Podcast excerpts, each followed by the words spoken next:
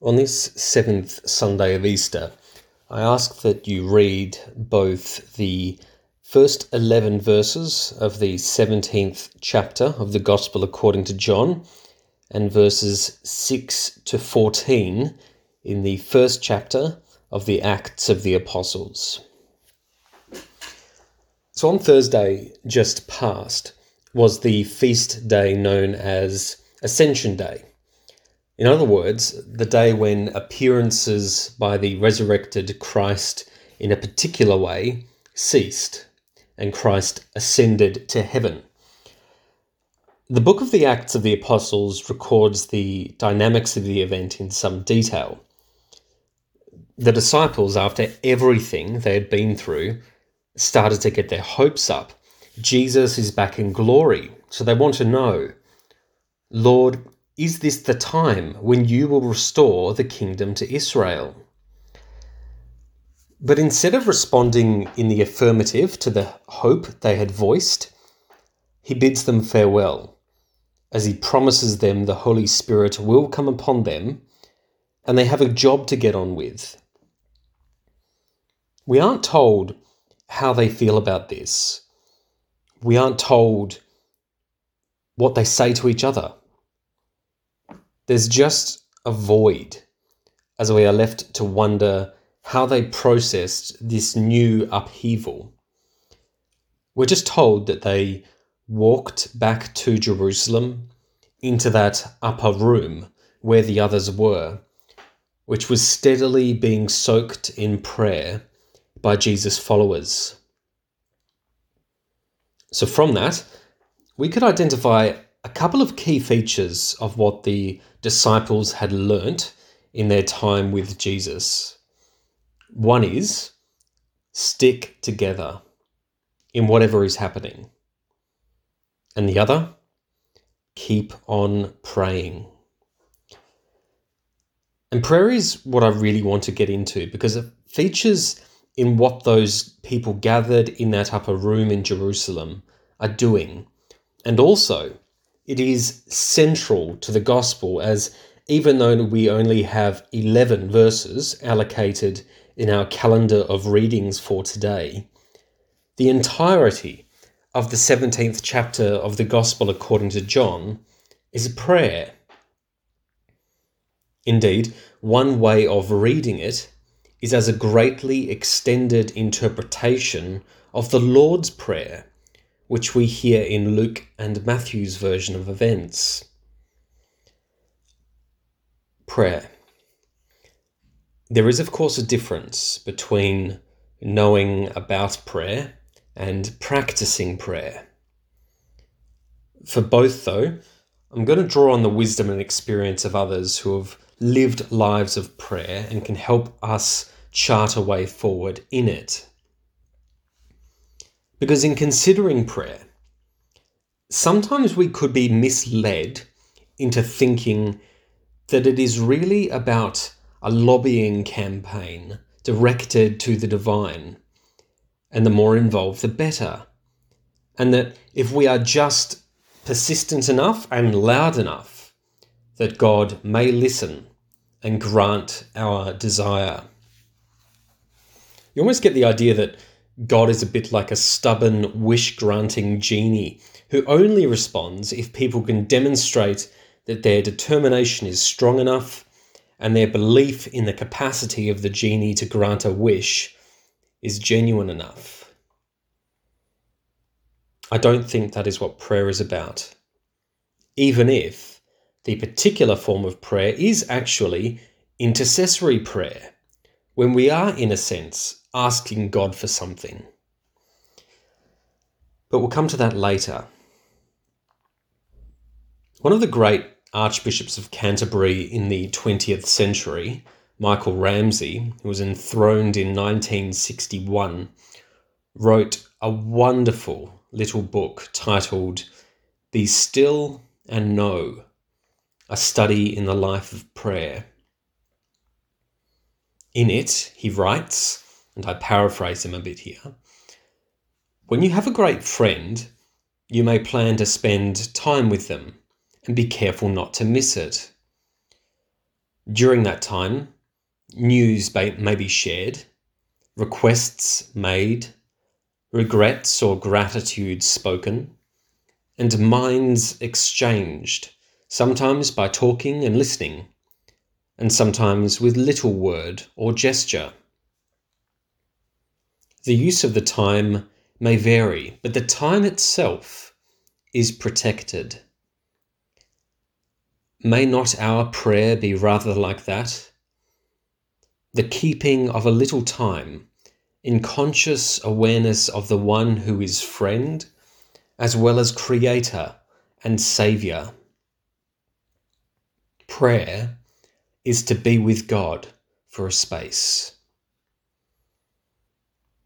So to be with God in awe is adoration and praise. To be with God gratefully is thanksgiving. To be with God ashamed is contrition or repentance. To be with God with others on the heart is intercession. And of course, we can pray with scripture or with artwork or icons or so on. There are many expressions of prayer. The vital thing is prayer is being with. And because it is being with, ours is actually not the only agenda and presence which needs to be given room for. It may be obvious, but prayer is also, crucially, giving clear and conscious space to be open to God's designs and the movement of the Holy Spirit. I say it is crucial because prayer is the groundwork for the life of faith and our growth into God. So, how we understand it and approach it matters. And that growth into faith needs to be matured so we can run the race before us, especially when things get tough. For example, being confronted with the horror of a deadly pandemic may suddenly confront people with the reality that bombarding God with requests may not actually keep them or their loved ones safe and well, and make them immune to a viral infection any more than a wish to keep them from ever accidentally cutting themselves on a shard of glass.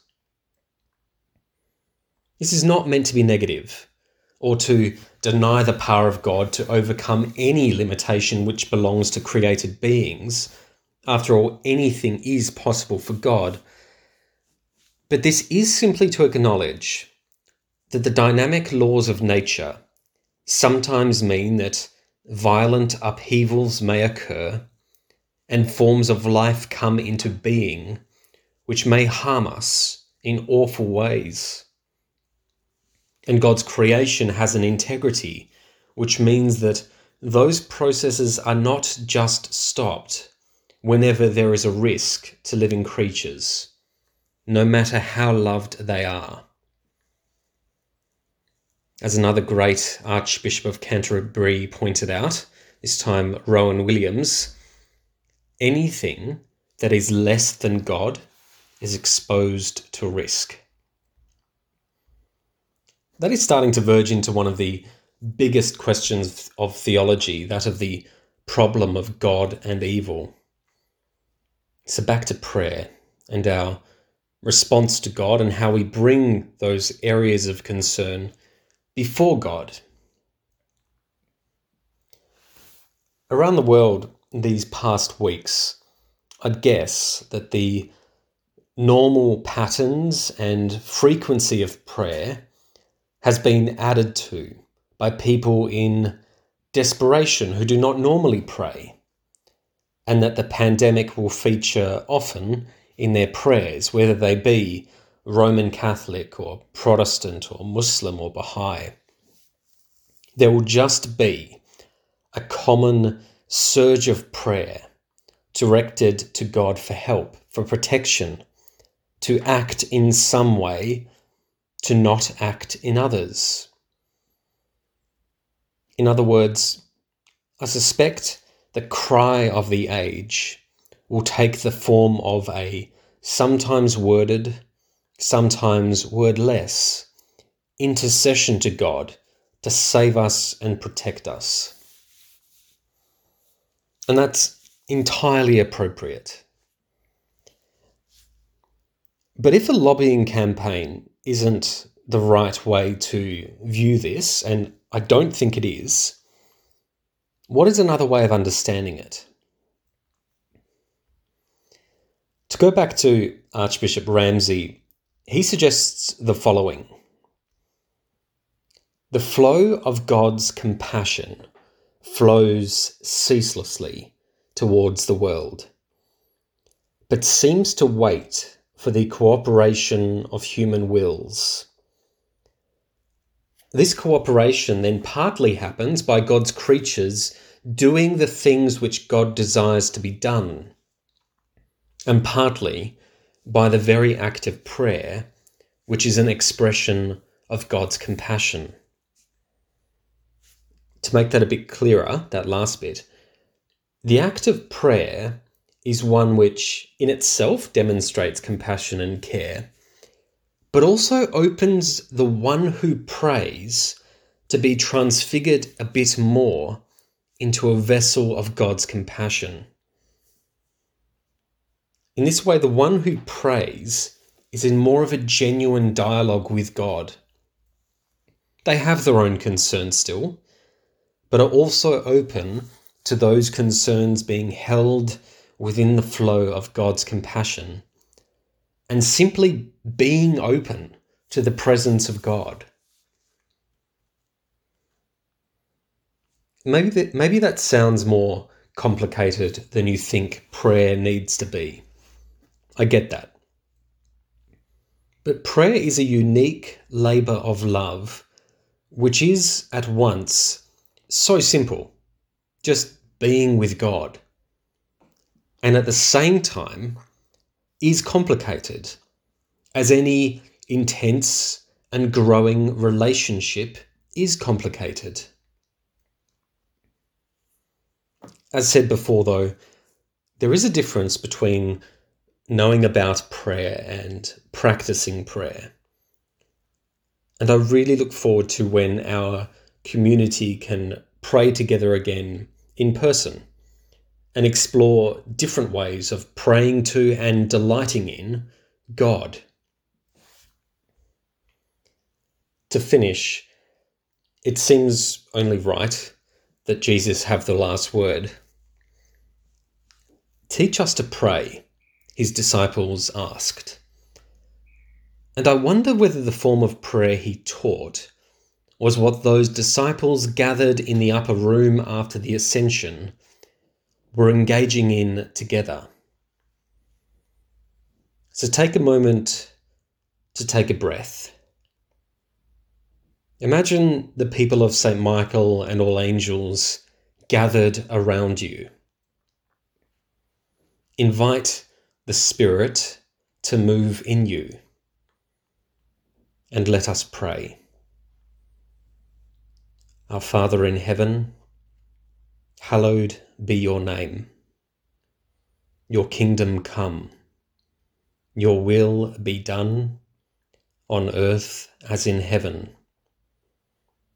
Give us today our daily bread. Forgive us our sins as we forgive those who sin against us. Save us from the time of trial and deliver us from evil. For the kingdom, the power, and the glory are yours, now and forever. Amen.